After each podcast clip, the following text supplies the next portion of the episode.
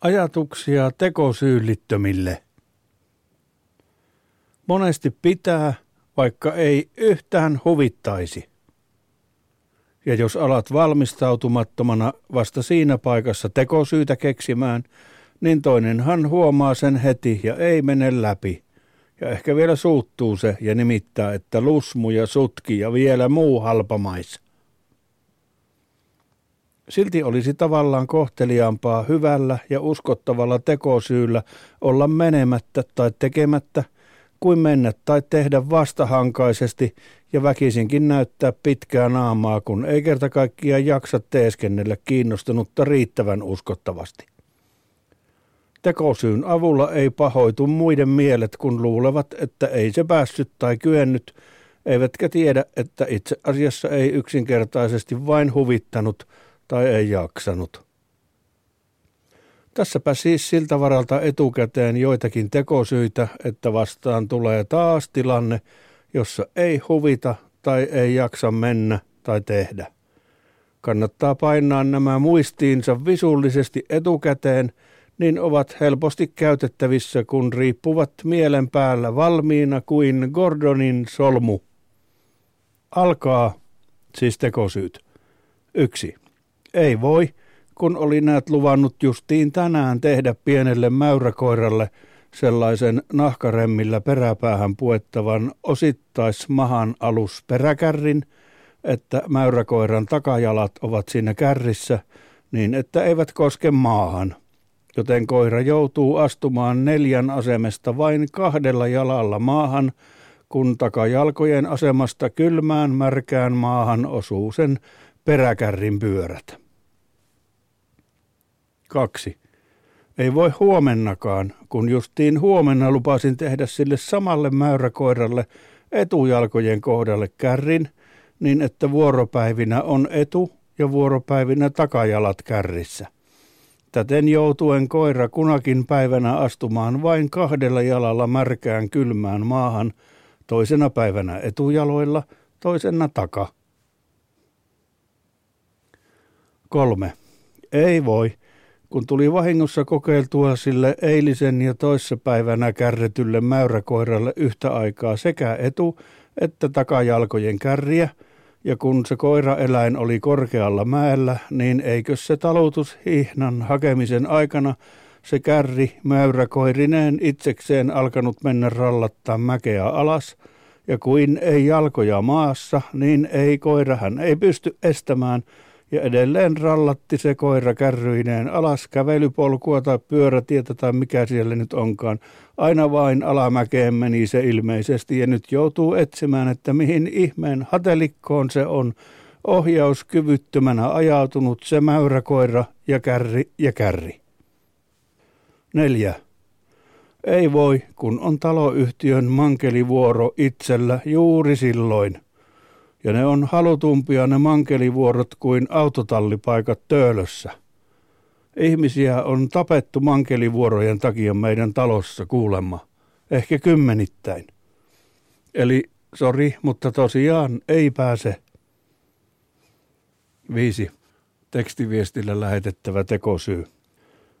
En voi soittaa enkä tulla, kun sälekkaihtimien kiertökepin nuppi irtosi – ja yritin korjata sen sekunnin pikaliimalla, mutta kun se kiertönuppi on pyöreä ja urajuovikas, niin siihen ei saanut minkäänlaista liimauspuristinta, joten puristin hampaillaan, mutta tursuikin urasta liimaa hampaisiini ja nyt täten siis olen ylä- ja alahampaistani kiinni kaihtimen kepissä, ei voi puhua puhelimeen, ei pääse ovelle.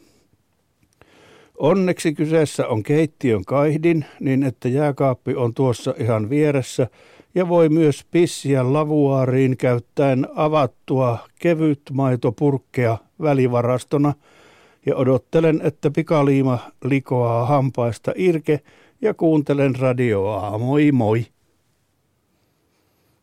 Eli tässä siis käymme mahdollista tekosyylistaa tekosyyllisettömille. Numero kuusi. Sain sähköiskun ja tuli liian haikea olo. Ehkä joskus toiste. Kylläpäs haientaakin. Oho. Oho. Tekosyy numero seitsemän. Kiitos viestitsäsi, mutta löysin mummolan vinniltä vanhan armeijan painekattilan ja koitin keittää perunia sillä. Jotenkin oudosti kuumeni se ja pullistui luonnottomasti. Nyt on tuossa se niin kuumana, että on punainen ja pullollaan kyljet kuin keilapallo ja kuuluu paha enteistä ilkeää jähinää siitä. En uskalla liikahtaa tästä. Laitoin levyn kiinni. Jännittää. Pakko pysyä nyt tässä ja ei kannata tulla tänne kenenkään, jos hyvinkin päsähtää koko paska. Laitoin vanhan jääkiekkokypärän päähän itselle. Taitaa silti olla parasta mennä kyykkyyn. Menen kyykkyyn. Kahdeksan. Pitäisi lukea kirja sammakoista.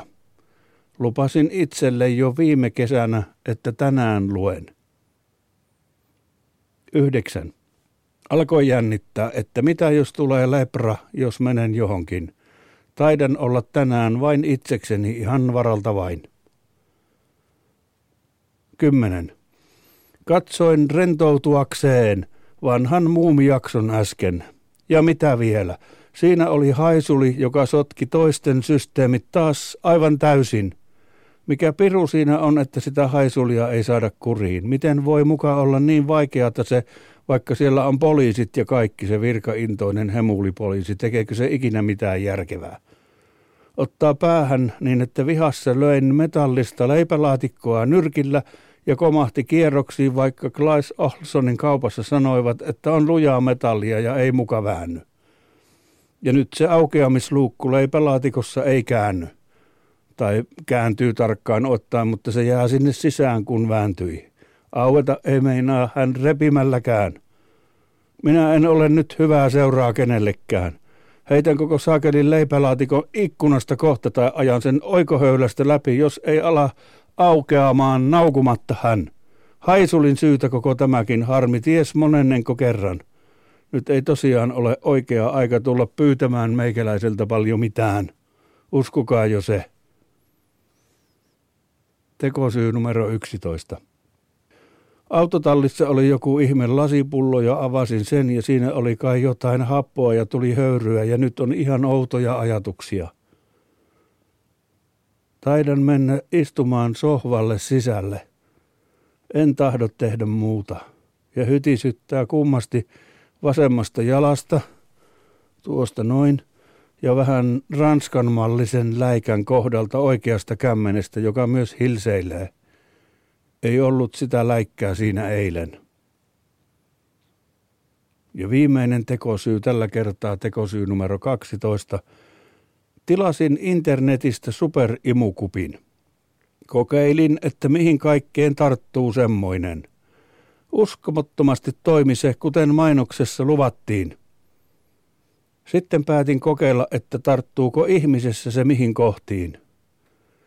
En halua keskustella asiasta yhtään, että mihin tarttuu ja mihin ei, mutta en pääse tulemaan. En pitkään, pitkään, pitkään aikaan.